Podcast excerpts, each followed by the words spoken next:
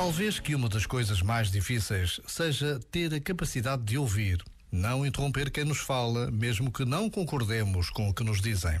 Mas só assim será possível dialogar, chegar a um entendimento, esclarecer questões e eliminar dúvidas. Um diálogo precisa de tempo, de escuta, de silêncios, de respeito. Quando somos convidados ao diálogo, devemos dar o melhor de nós mesmos. Já agora, vale a pena pensar nisto. Este momento está disponível em podcast no site e na app.